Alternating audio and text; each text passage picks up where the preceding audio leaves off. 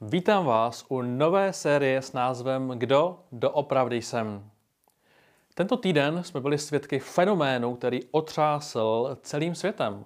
Výsledky volby amerického prezidenta nebyly uznány současným dosluhujícím prezidentem a ten nepřímo vyzval své příznivce, aby táhli na Kapitol a na další místa v USA.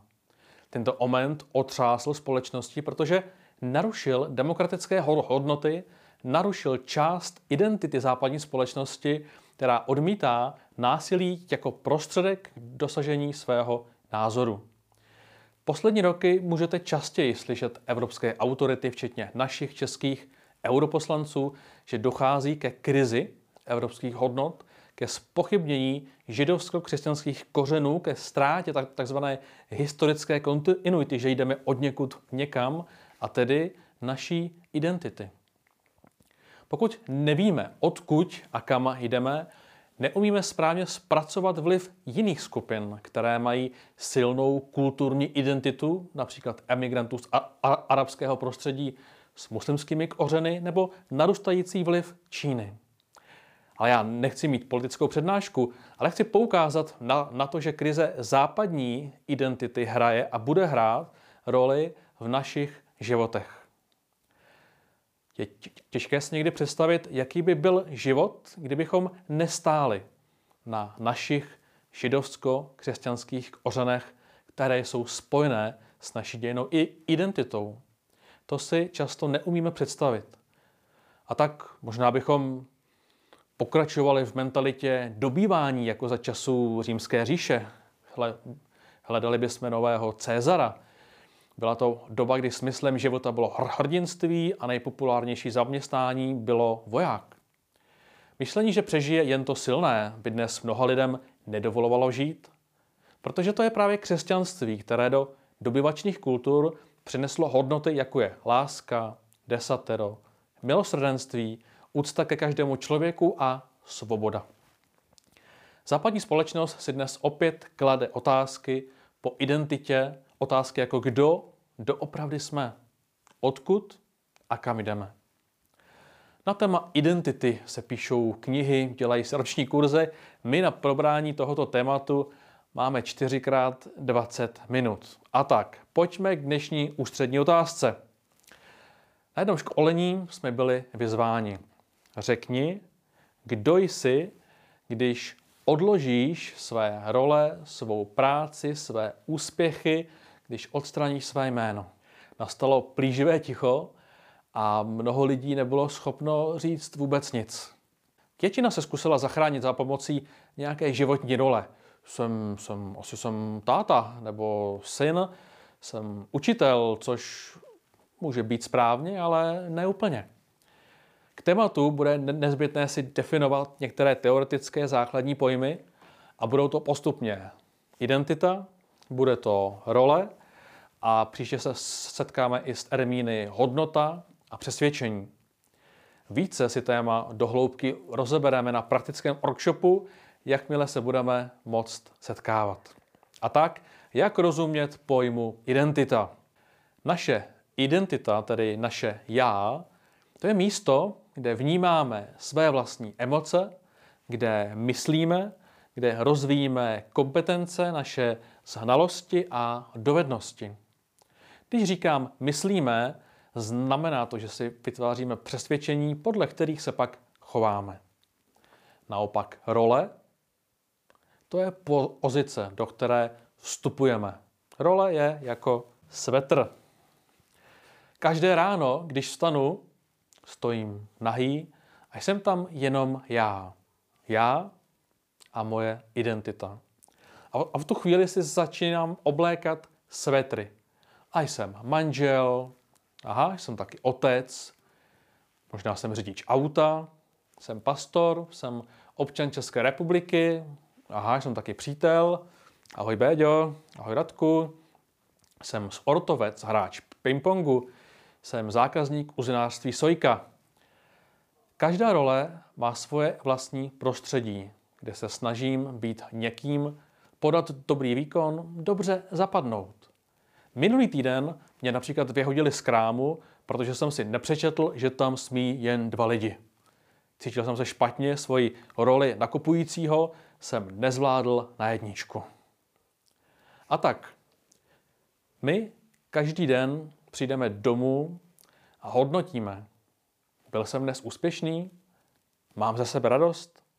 Který svetr, která role dnes nejvíce zářila? Má Bůh ze mě radost? Naučili jsme se hodnotit život především na základě každodenně prožívaných rolí.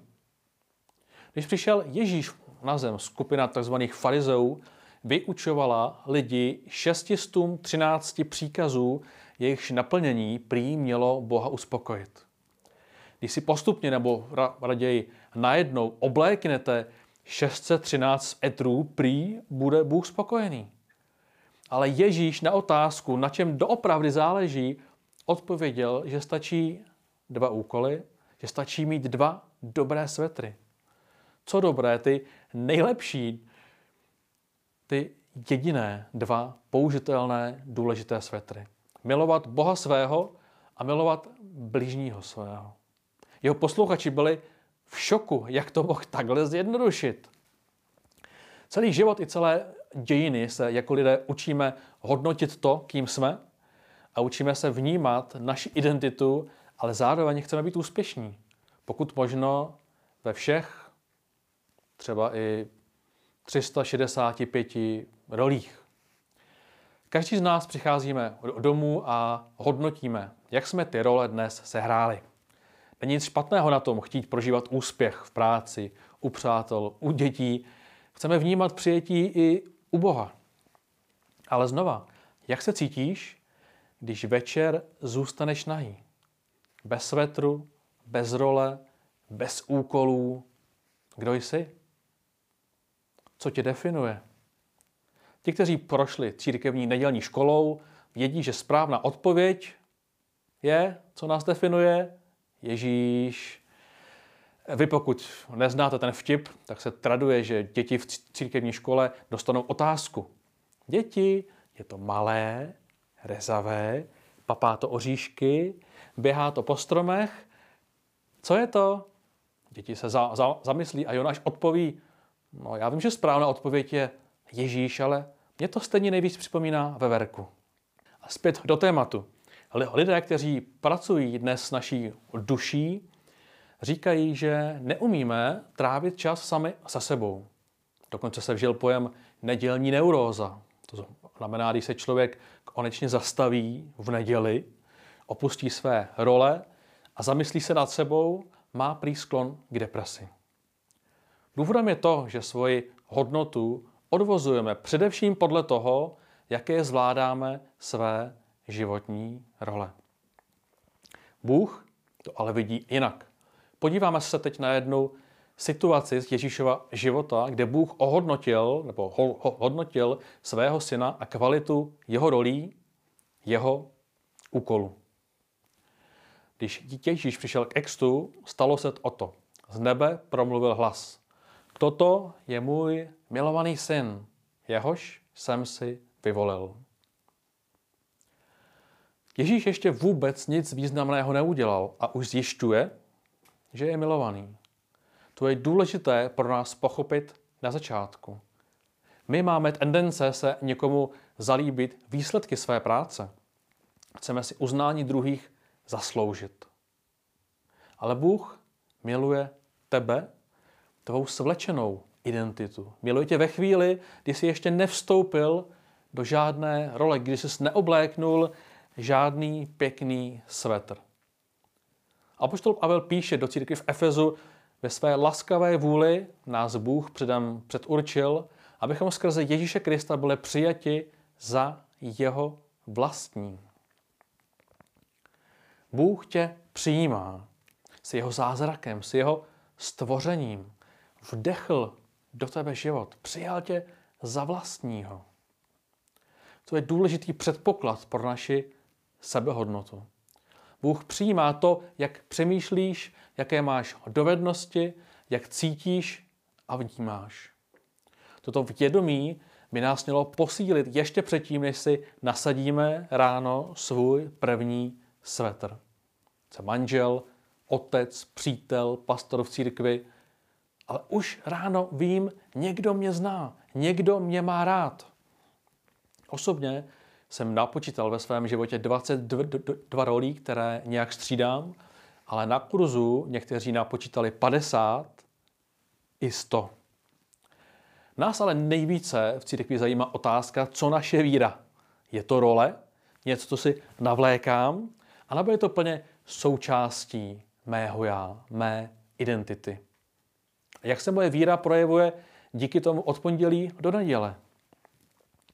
A apoštol Pavel říká, že kdo je v Kristu, je nové stvoření. Co je staré, pominulo, hle, je tu nové.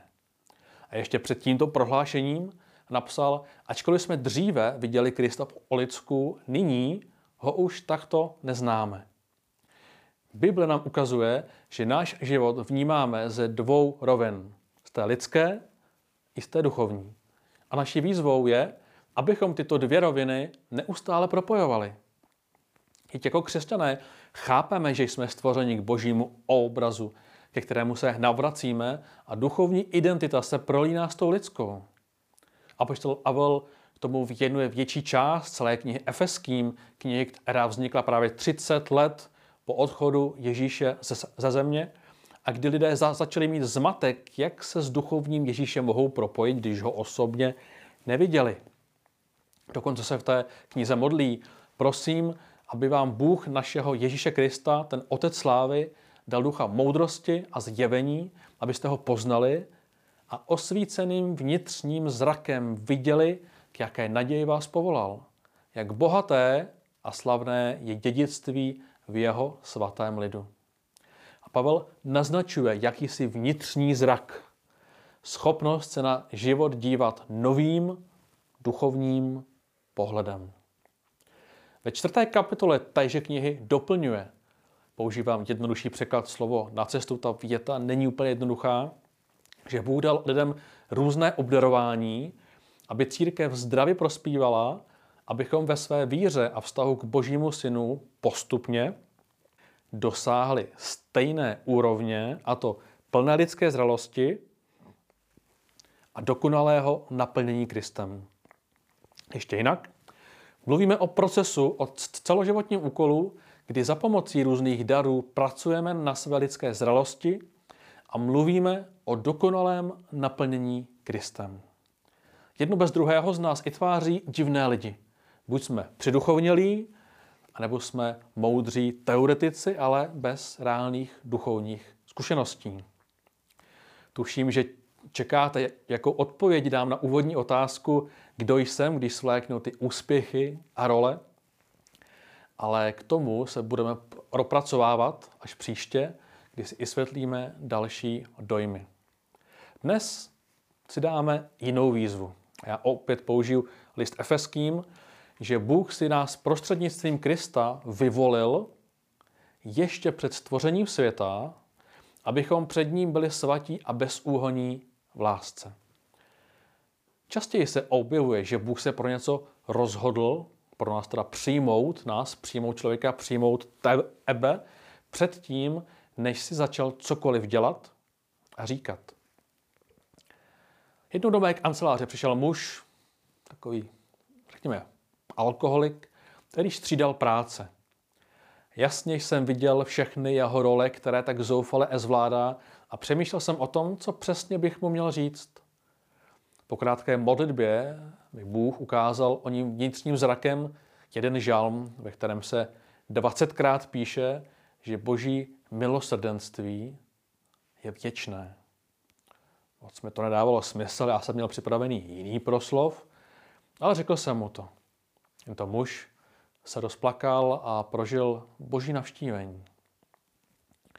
Pokud se dnes chce něco naučit o tématu identity, je to právě toto. Vidět druhé lidi, jak je vidí Bůh. Vidět lidi v jejich, a rozumějte mi dobře, v té svlečené identitě. Chci mít úctu k tomu, co lidé kolem mě cítí, jak přemýšlejí k jejich dovednostem a znalostem. Chci se o lidi jednoduše zajímat. Díky vědomí, že Bůh se takto chová ke mně, získávám velkou sílu vstoupit každé ráno do pracovní, rodinné a jiné role. Vím, tuším, cítím, někdo mi fandí. Někdo jde se mnou. Já prostě nejsem sám. Chci se osobně naučit takto vnímat lidi. A je vždycky jednodušší, a promiňte vás dva, které budu jmenovat, ale je někdy jednodušší vnímat například Marušku jako toho hudebníka, toho pracovníka tady v kanceláři, vnímat ji skrze příslušnost k rodu tesárků, nebo vnímat Béďu jako učitele, otce dvou holek, manžela a hodnotit ho podle úspěchu ve svých rolích. Co nás Bůh učí, je zajímat se o lidi v jejich čisté originalitě.